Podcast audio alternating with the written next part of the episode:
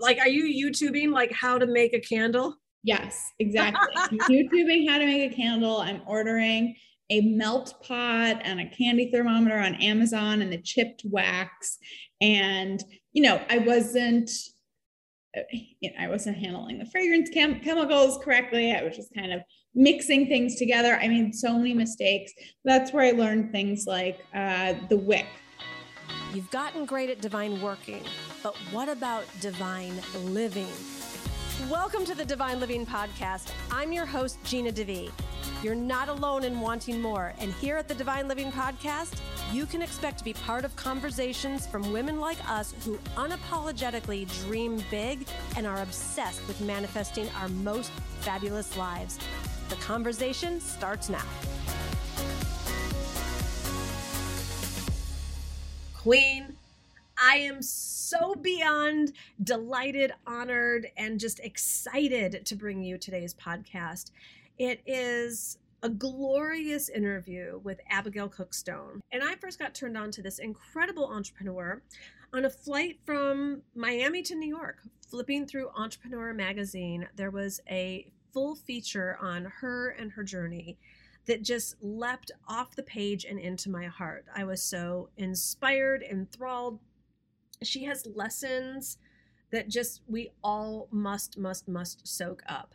Um, she had a dream of building a different kind of candle brand when she launched it in 2017 and it was inspired by her passion for art and interiors. Um, she went to columbia business school. She uh, worked in the vc world for a while uh, she worked at ralph lauren so her whole background and past led to otherland.com and her flagship store in Soho.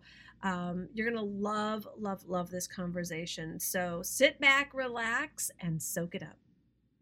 Abigail, it is so great to have you here. I was first introduced to you when I was on a plane from Miami to New York uh, at the very beginning of the summer on a solo trip and read your incredible article in Entrepreneur Magazine. So congratulations! Oh my goodness, thank you so much. I'm I'm thrilled that you saw that. That was so fun when that came out. I was actually in. Um, I was coming from Palm Beach to New York.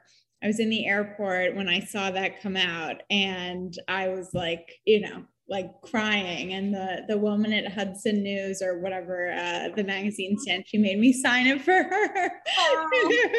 felt like such a celebrity. Oh thank you so much for having me. Oh my goodness it really it leapt off the page. I was so I was like who is this woman? And I must know more. So we're gonna do exactly that today. Great I'm so excited. All right so for anyone who doesn't know your we'll do a little bit of your backstory but then i'm really excited to get into your your current endeavor. So why don't you tell everyone a little bit about where you came from how you started and then we'll get into your current brand.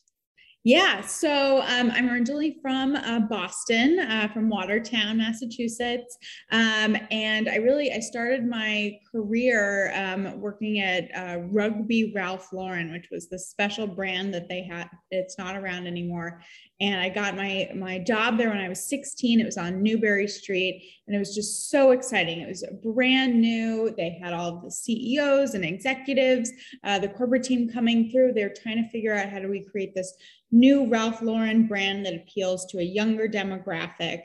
And that was kind of like my first exposure to, you know, it wasn't a startup, it was Ralph Lauren, but kind of a new business. And so I learned so much there. Um, it's also just such a visually stimulating store to work in.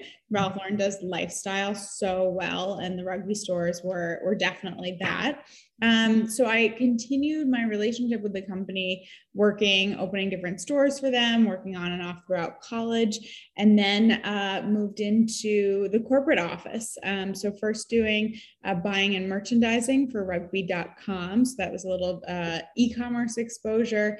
And then I kind of like I felt like fashion wasn't what I was in love with. I felt like this dream I had of becoming a buyer, it actually it wasn't really clicking for me. And so I needed to make a switch.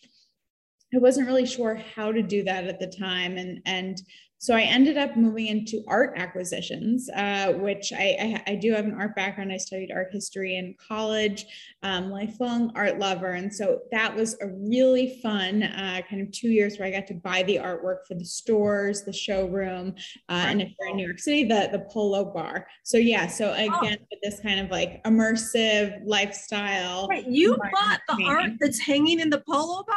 I did. Ah! And that was my last project. Exactly. My last project, all those horse paintings, you know, we had names for all of them. But yeah, that was uh, my last project. So, you know, coming uh, after doing that for a couple years, um, I did feel like I missed the business aspect, being on that creative side but I wasn't sure what to do. I, I, thought I wanted to work for a startup, but I didn't know anyone who worked in startups. That world seemed a little inaccessible. Um, so I started to, I decided I wanted to go to business school. So I would take that time in business school to expand my network and being an art history major, increased my, my knowledge. Um, so yeah, so I ended up going to Columbia Business School here in New York. Um, and from that and you know, listening to startup podcasts, trying to immerse myself in that world, ended up getting a job uh, in venture capital. And that was an amazing year meeting so many different types of companies, um, and in particular, a lot of the consumer brands. So, some of these direct to consumer startups, the luggage companies, the dog food companies, and so forth. So, I learned a lot, and it was at the end of business school that I had my, you know, aha moment where I realized I'm burning candles every day.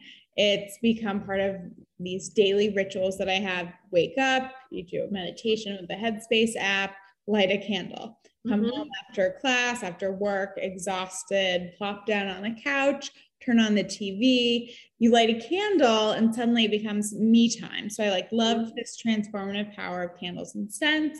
And I felt like um I felt like there just there there was a hole in the market. So on one end you had these expensive luxury brands which had mm-hmm. really fantastic fresh sophisticated kind of layered scents but they're so prohibitively expensive. Like if i could afford to buy one i would be afraid to burn it. And i would just sit there on my mm-hmm. coffee table collecting dust. exactly. And on the other end of the spectrum um, much more affordable brands a lot of these like really sugary sweet cloyingly sweet artificial scents and lackluster design so I feel like there's this white space in the middle where it turned out we could actually work with these same perfumers as the luxury brands, but do it at a much more accessible cost, and then also bring my art background in. Um, so we work with different artists for each collection and edition. Right, we're gonna get there. Hold yeah, on. Okay, we'll get there. We'll get there. I, like, this is you. You've just painted this like most fluid, of course, like step one led to step two, led to step three, and I love seeing it at this stage where in hindsight, of course, it all makes sense, but did it had to feel like, what am I doing next? Or did it feel disjointed along the way? Oh, completely. I mean, I remember being deeply heartbroken when my dream of becoming a buyer like I, I just i wasn't that good at it I, I didn't love fashion it just wasn't clicking it wasn't the environment i wanted to be in that was um, de- devastating and trying to figure out where do I go to next. And I've kind of passed the point where I can intern different places and uh, how do you do it? How, how do you transition careers? How do you even explore what you want or what you would be good at? So yeah, there, there, I've changed careers several times at this point, and I think it can be hard to kind of get off of one track and figure out what's next. And you have to keep pushing yourself and searching and seeking to do that. It's really, really hard. When you were at the different junctures, like, okay, you're like thinking it's it's fashion, then it's retail, but then like business art and then business school, you know, it's like what what were the so many people right now and we've been talking a lot in the divine living community about living in a world in between worlds. Like yeah. when that last career that last or relationship or the last passion that you had it's like it's not the same or it's not there anymore. Yeah. And uh not sound like a harry styles song right now but then you know the next thing hasn't started and you're like living right. in this.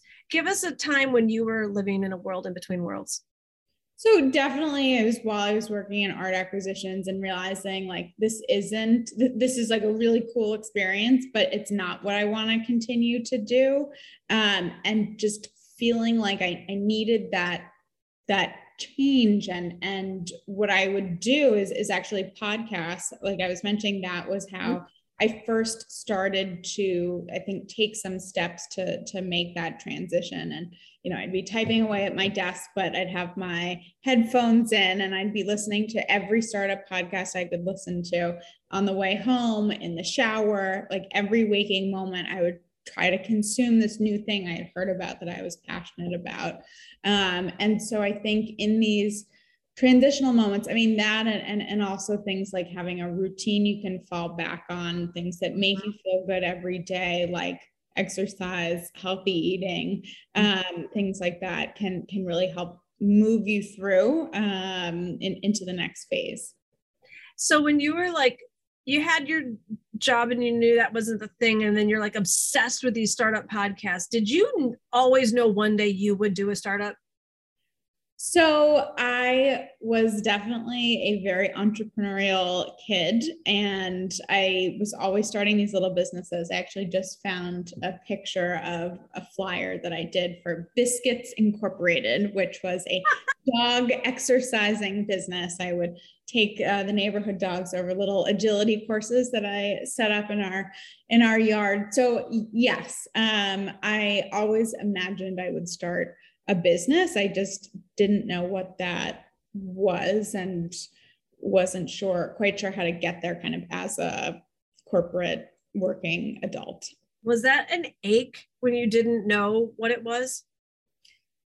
Yeah. I mean, I I was searching. I, I, think definitely in, in business school, there's kind of like pressure to like, oh, well, like, what's your idea? Mm-hmm. And I, I just, I, I felt you know, I don't know, sad that I, I didn't have that yet, but I also just felt so deep in this period of exploration and learning about the world of startups and the startup community and how founders work and how they live and who they are and how they build. Um, I, I really wanted to kind of like quietly learn as much as I could first and then make my move. I love it. You know, I think um, there's a real feminine art to exploration and mm-hmm. there's a lot of self permission to be creative yes even creative like in selecting the next podcast or the book you're going to read or just even dreaming about all the different options of what it could be and i think we're right. so pressured even as women like to get it right to know what we're doing to like have the answer yeah um, and that just really it it takes i think a lot of people down a lot of detours and yeah. you seem to have like a really intact sense of self like you might not have known what you were doing next but you certainly did make a pretty like solid next step for yourself yeah it, i mean it, it was uh, when i was first thinking about business school I, I thought about it and was sort of like I'm going to clear my schedule for the next four months and see if I can make this happen. And that included like going to night school for accounting and studying for the GMAT and like doing wow. vacations. But like at that point, like I felt like I just I had to get out of there. I didn't have any other options. And like I had to figure out a way to make that happen. And felt a tremendous burst of energy and, and focus from that but you know that it took six years to get to that point of of kind of trying different things. Cool yeah. cool. Cool cool all right. So you have this aha moment that candles this is your thing. This yeah. is like my idea is here i'm going to create this like luxury slash affordable affordable luxurious candle. And like did it ever like I know you're saying there's white space in the market, but like somebody else had to like I think so many people take themselves out of the game because they're like it's been done. Like was it so, really that white space? Oh my gosh. So many people were like your idea is another candle brand. Okay, like, thank you. That's kind of what I wanted. like, do you know how many candle brands are out there? You could, and you can go to any like farmers market and find someone selling candles or people selling candles on the street in New York. Like, is that what the world needs? Another candle brand? Yes. Yes. And I so clearly felt like the answer is yes. There just wasn't a brand that was connecting with culture, like existing in a modern digital community forward way and a storytelling way, and doing it online first, which most of these candle brands, um, even the biggest players of them all, were really, I'd say 90% in stores. Online was very small. But things like mattresses we're buying online it seemed like i felt like we could do it and especially taking the art art forward approach this visual forward approach i felt like we could really get over that hurdle of not smelling before you buy that we could kind of reinvent this candle experience with a modern brand. Um, and just seeing some of these trends out there self-care how important that is now it's such a big thing. Um, growth of this uh, luxury candle market. And then also um, this idea of like home sanctuary and emotional comfort at home that has been seriously growing. Even pre-pandemic pandemic really accelerated it. But it just fits in um, in our modern lifestyle in so many ways. It's, it's almost this like anti-technology like antidote uh, to our often superficial seeming modern daily lives it just like I felt this deep conviction that this company must, must, must exist in the world. But yes, so many people told me. You really? are, are you are a crack up to me. I like this is women all deserve to have this level of conviction for their own passion. Like, yeah. I'm, like you're just like I'm just hearing you like, no, thank you, not buying it, not taking it. Like everyone's like, honey, there's other kids. Like you're like, not mine, not this, yeah, not like this I'm is different. totally. Is different. I love it so so much. So where so I come from a service based, you know, like all of our stuff is invisible and you know, in that kind of transaction. You have an idea for a product. Mm-hmm. Like where what's the next step other than googling does this exist elsewhere? Right. So the next step was deep market research. So I went out there um, and I'd gotten like a little bit of a, a, grant from school. So I was able to buy, like, I did, I think I had maybe 15 candles from out there on the market. So I had high end, I had low end, I had tried everything in between the wood wicks. And then I bought candle making supplies and I learned how to make candles. So in this Wow. Little teeny tiny West Village, six floor walk up, 250 square foot apartment I was sharing with my boyfriend, who's now my uh, fiance, oh my gosh fiance and business partner. I turned our our kitchen into this laboratory and was just constantly making candles. And so, so one is the candles that I bought, you know, from the market. Um, I would really study what did I like and what did I dislike about them and things, even like materials. Some of them were tin, some were glass, some had covers, some didn't. Um, and then learning to make candles. All right, hold on. So like yeah. like like are you YouTubing like how to make a candle? Yes, exactly. YouTubing how to make a candle. I'm ordering a melt pot and a candy thermometer on Amazon and the chipped wax. And you know, I wasn't, you know, I wasn't handling the fragrance chem- chemicals correctly. I was just kind of mixing things together. I made so many mistakes. That's where I learned things like uh, the wick. So not all wicks, it's not one wick fits all. So each wick has to be optimized for the diameter of the glass container and also for the specifics of the fragrance. So if there are more natural molecules, you need a looser weave uh, with thicker fibers. Uh, so there are all kinds of different things. So I made a lot of mistakes, but it taught me a lot. It gave me um, a real perspective on what I wanted my product to be mm-hmm. um, and helped me be able to speak about fragrance and then also about the manufacturing process so that when I next step, going to see manufacturers, I felt like I could really talk about it. Okay, so how how long were you in the lab? I was in the lab, so that was probably like a couple months. Okay, so you did so you do your market research, you're in the lab a couple months. Now yeah. you're like, I need to go talk to manufacturers.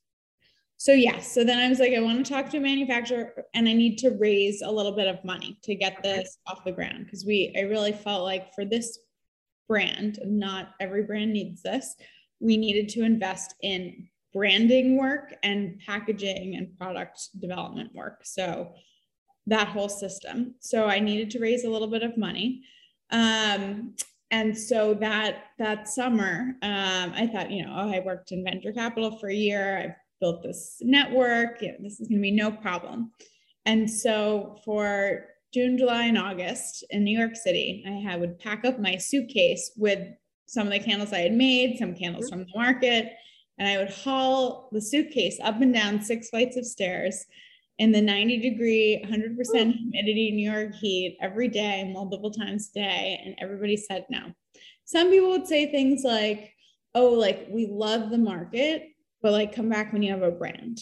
But you know, it'd be like, I need money to create a brand. How so, discouraged did that get you?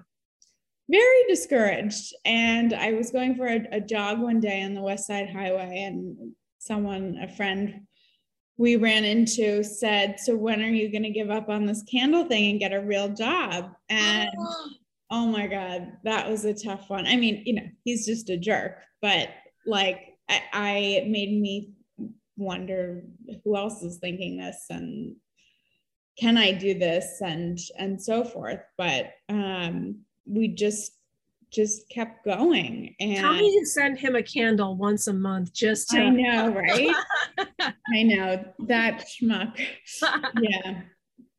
Well, so yes, I uh it actually makes me excited when I see him now because you should now. Um glad I didn't listen to him. Um, but yeah, I mean, of course, it was so discouraging and felt like I was close, but there was something they wanted to see more progress or whatever. And and finally, after months of this, um, someone said yes, and that was enough. I put that right into the beginning of the branding and design development work, and honestly, once I had sort of the first draft of, of the product design and, and brand, mm-hmm. it was much easier to raise a bit more money. Um, people could just see see the vision coming to life. That first, yes, I have to ask. Usually, it's a breakdown before the breakthrough. Yeah. Like, were you just at you're like beyond your eleventh hour? Like, totally. It was the middle of August, and it had yeah exactly been months of, of trying for this simultaneously my my mom had uh, cancer. She she had gotten diagnosed right. right my second week of business school.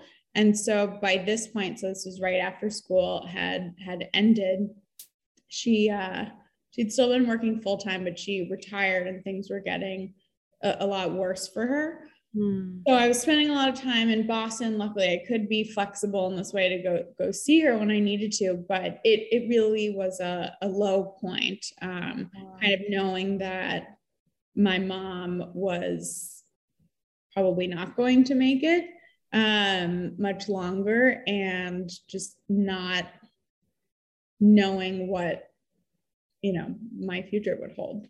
Wow, wow, wow. Yeah. So did um the person who say yes come from like the least likely yeah would say yes? Yeah, it was and it was like in an email. I I like didn't I I it was yeah, I I mean I just remember like crying on the streets of New York because mm. I I was um so thrilled but you know the reality is when you're pitching you have to keep in mind you're you're not asking for money. You're inviting someone to get rich on your rocket ship. Mm-hmm. and that sounds that might sound ridiculous but it's actually not. And mm-hmm. especially women i think need to get comfortable with that. Mm-hmm. Mm-hmm. Incredible. So when you so the uh, first round of money that you were raising. It was just for branding. It wasn't even like the big business plan. It was just let's get a visual element going here. Yeah exactly. And and be able to you know have product and packaging design that i can then go out to manufacture. Yeah. And just out of curiosity was the person who said yes a man or a woman? It was a woman wow. Wow. Yeah. super cool. Super yeah. cool. Okay what happened next? This is like a netflix movie. Oh my god no. So what happened next? Um so we you know we did, we did all this branding work which was amazing um really came together. I saw the first draft of the branding on December 22nd, and it was like That's my birthday. Is it? yeah. It was like so amazing. It was so exciting. I uh, went back to Boston for the holidays and I, I showed it to my mom, and there were two different directions. And she was really, this is very her, but I would say, you know, which one do you like better? and she would ask me questions because she wanted me to know I had the answers inside myself. She didn't want to answer them for me. And we uh, we had a great Christmas. Um, I came back to New York for let's see, like one day in which I had a pitch meeting and I got I got I got the investment. And then I quickly came back to Boston, and it became pretty clear that my mother was about to pass. And so she passed away January 10th. So sorry. So it was like, you know, life was was starting with Otherland and getting going, but at the same time, everything with with my mom. And I was really I'm really grateful for a, a lot of things, but um, that I was able to be there with her and spend a lot of time with her and, and to help her to pass. Um, I, I, feel very, very lucky for that and that I was able to have a flex, flexible schedule and be able to work, you know, in, in Boston when I needed to. And so that was, you know, a whole process um, to go through. And I was 28. Um, my dad uh, was a bit older and he had had Parkinson's for a long time. And so he, uh, very advanced at, at, this point. So he was actually in a nursing home.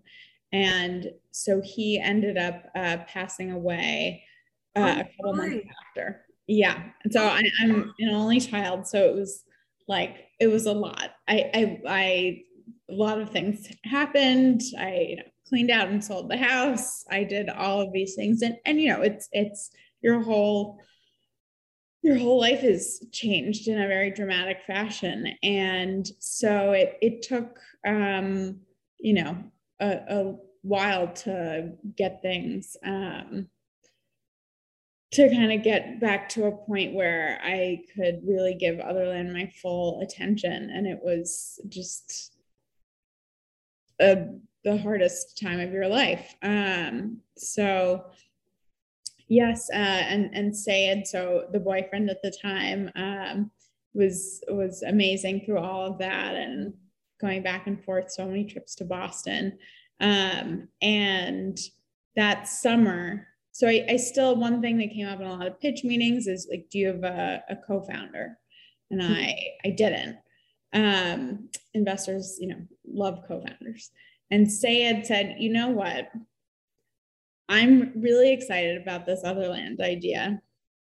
My operational and finance background is sort of the perfect complement to yours. Mm-hmm. Why don't we team up and do this together?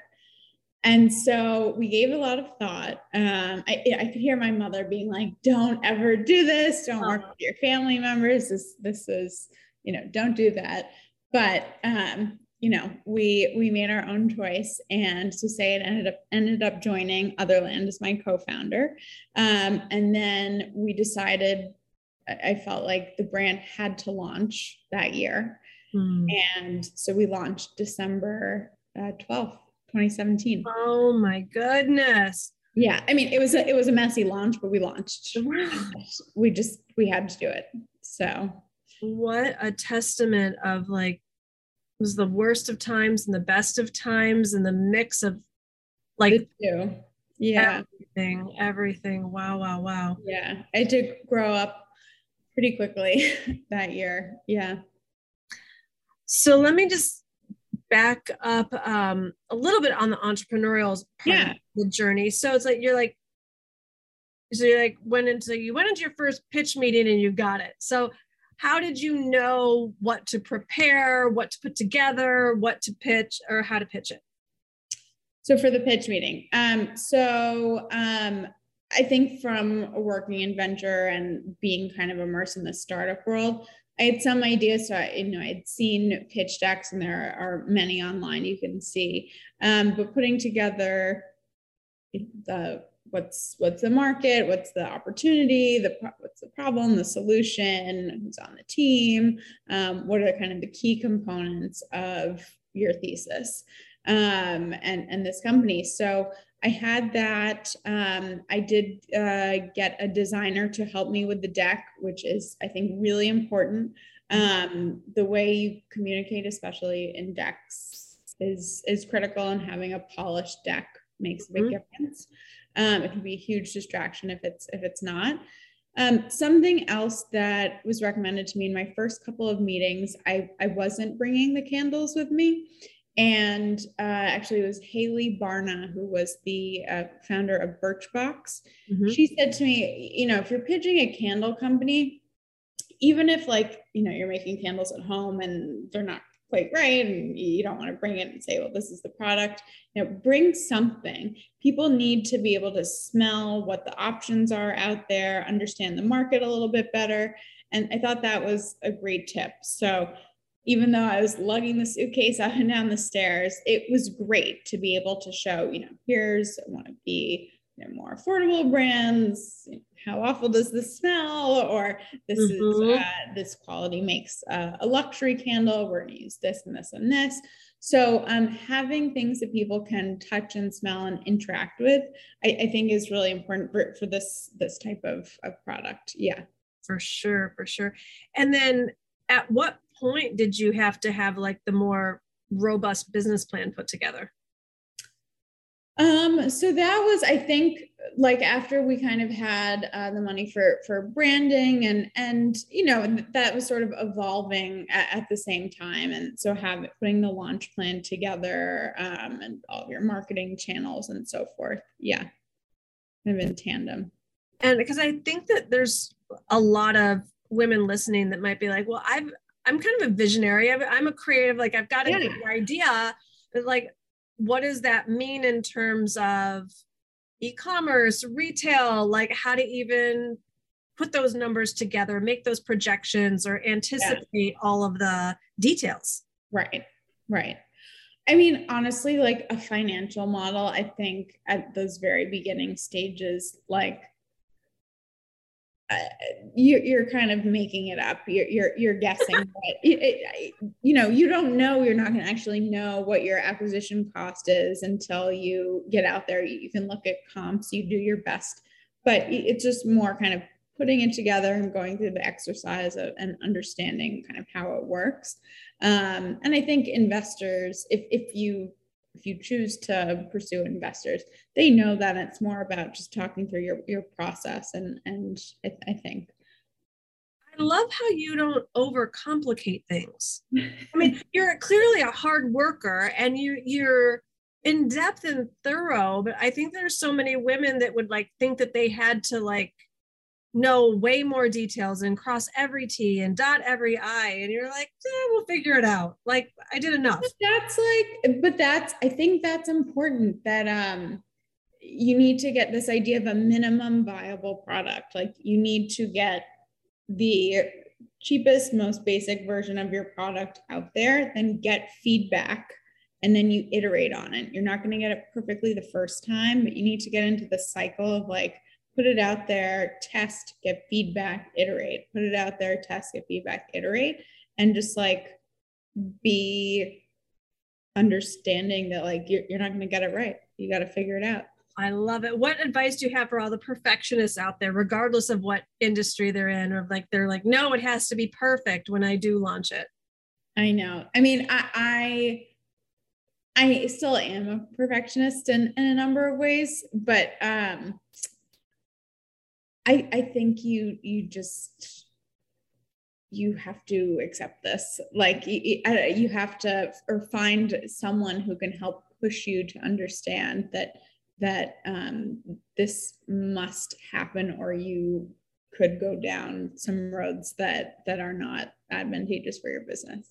So easier, no. easier said than done but no i love it. You know one of my mentors said perfectionism is for poor people oh. wow. that's quite quite a statement my god. And and what i see in you is your devotion and passion and commitment to getting the product out there. And i think that there is a certain amount of hiding and procrastination that goes on mm-hmm. and being overly perfectionistic at the beginning. And and um you just seem so much more committed. To you're like this is happening.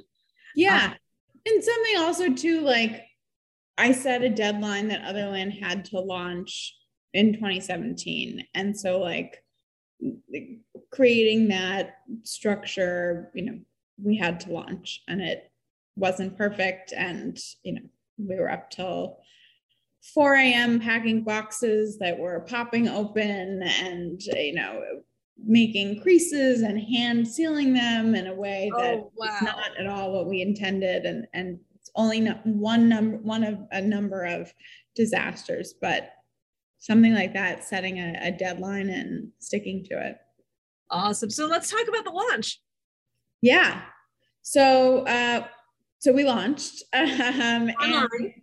online, online. So otherland.com.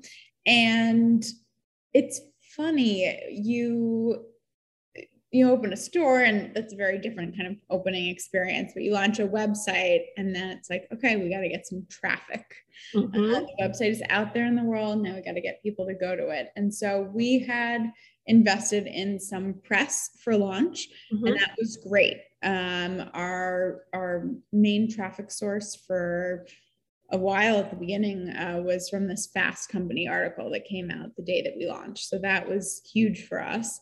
Um, but then it, you you're out there and and you've got to continue to get traffic and diving into digital advertising. Of course, you never want to be too reliant on that, but uh, really building our social, our organic social, that was a huge huge thing for us um, and a big our, our first hire was was for social well you've done such a great job well with all of it but also that we'll make sure that everyone gets the links and and oh, follows you. Um and you know, tiktok. Be sure to follow us on tiktok. Oh good okay great. We'll we'll make sure of that too. The you know i gotta say when i was reading the article before like because i hadn't gone online i was on a plane you know i was like i'm reading the article and i'm like this woman it's a candle like she's she's like acting like she invented the concept of the candle like it's like like her thing was just so unique and i have to admit they really are like they really they really really are like you're you know i'm just i love seeing a through line in a woman's life when things aren't disjointed and they all make sense and your art background and the you know it's it is looking like the looks it's like looking at these pieces of art. It's just thank you. Thank gorgeous, you gorgeous. Gorgeous gorgeous. I'll just quickly tell you about this one here. So this okay. one is called match point. Mm-hmm. so it's from our beach club collection. And so um, this was inspired by my first job in, in new york city was working as a ball girl at the US Open tennis tournament. So when I was thinking about summer memories, summer scent memories, I said to the perfumers, Do you think you could do something elevated around the scent of a freshly popped can of tennis balls? And so this is tennis ball, cut grass, and cucumber water. Oh my gosh, how special. I love yeah. it. And like you said, the story behind it, it's just, it's really Yes. Exquisite. So how long were you online before you opened your first store?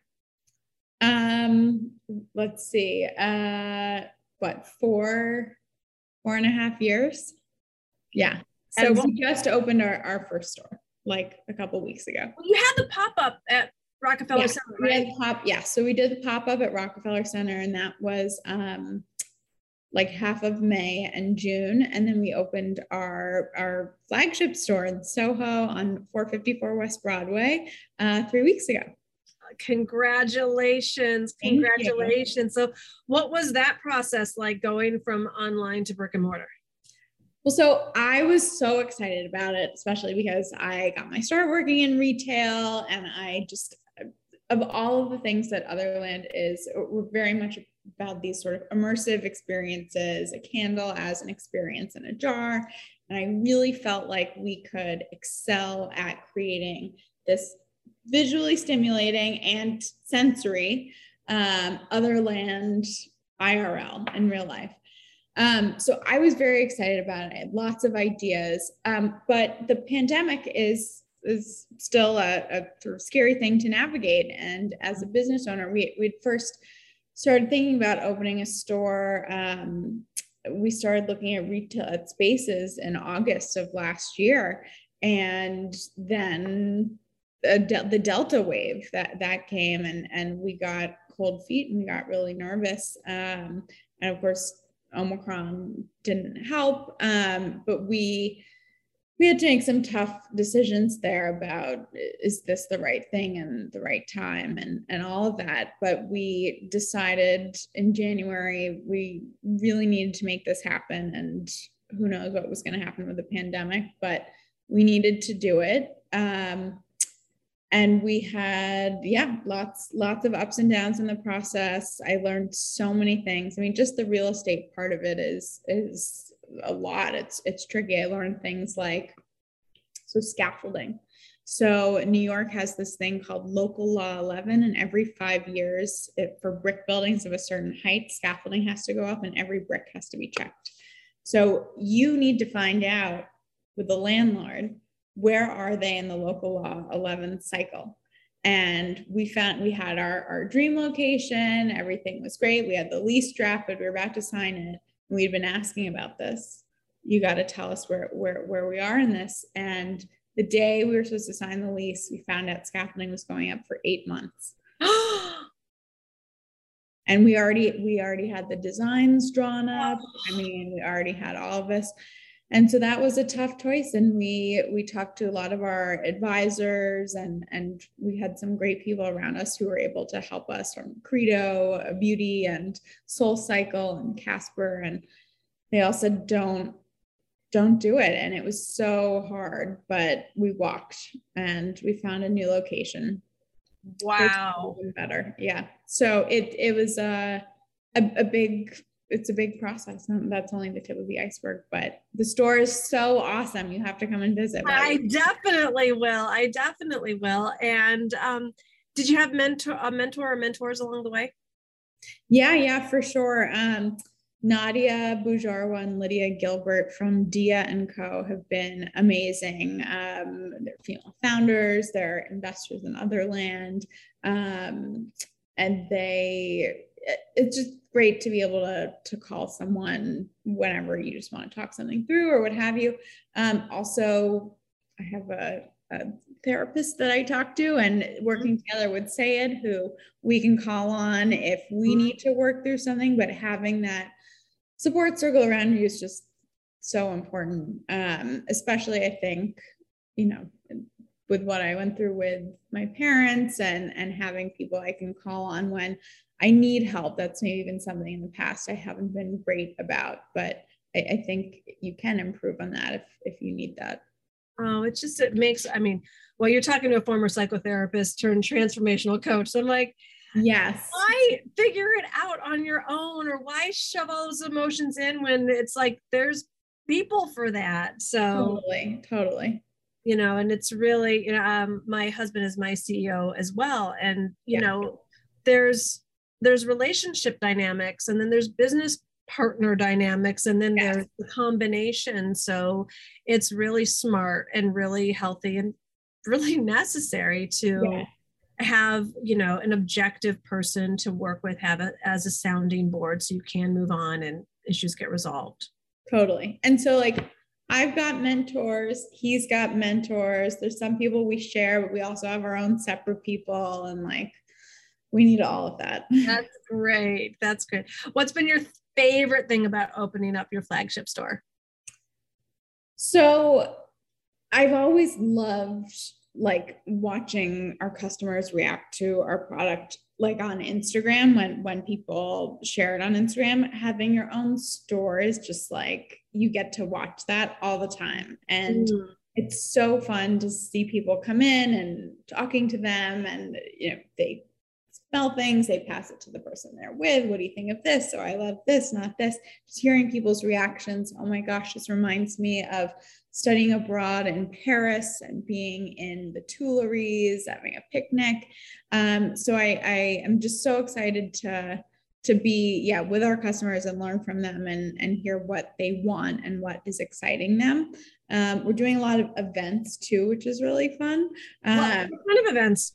Yeah, so we've got um, so we have one tomorrow, which is a, a partnership with Dame, which is a sexual wellness company. And so we're doing uh, an, an, event around their new, um, yeah, it's like a sexual wellness gummy.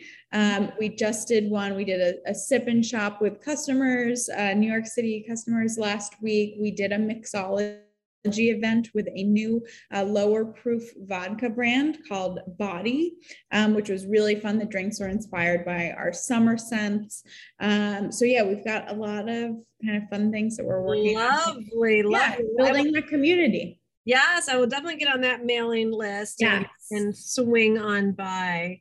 Well, or you should come by tomorrow if you're if you're free we'll we'll send you the info okay awesome awesome um it feels like this is like it like it's the dream you did it but is there i just imagine you're such a visionary that there's always something next in that beautiful brain of yours. Oh my gosh. Well thank you. Um i i mean i i we're trying to like get the get the first store right. I'd love to open more stores. I think that would be amazing and explore new markets. Um we're working on some different formats of fragrance products um, and sizes that I'm excited about. Um, so yeah, I think just like more products, more locations to serve our, our customer and, and be her go-to fragrance brand, home fragrance brand. I love it. I love it so much. You have been so incredibly smart, delightful, fun, open, vulnerable. Thank you for sharing all of your wisdom and the journey. Um, I can't wait to come in and meet you live and uh, experience the whole brand live. And we're just all celebrating you here at Divine Living and know that uh, it's going to be a it's going to be a great journey to continue to watch. So thanks so much for being here today. Thank you so much. This was such a pleasure, and I can't wait to meet. But I'm just thrilled. Thank you again. You're welcome. I told you, isn't she incredible? I hope that this is just a true inspiration to you to go for your dreams, to pursue your visions, to not always have all the answers, to get comfortable living in the world in between worlds, to ask for help, to just really have a conviction of what you are about and what your passions are.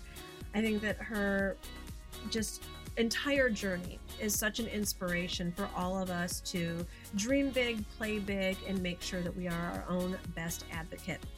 So we have all the links in the show notes of where to follow her on Instagram and TikTok and her website and her store location. So check them out. Gift yourself a gorgeous, gorgeous candle and stay on the journey. Thanks so much for being here, everyone. And lastly, Take a screenshot of this episode and tag us both on Instagram and let us know what you loved the most about this conversation.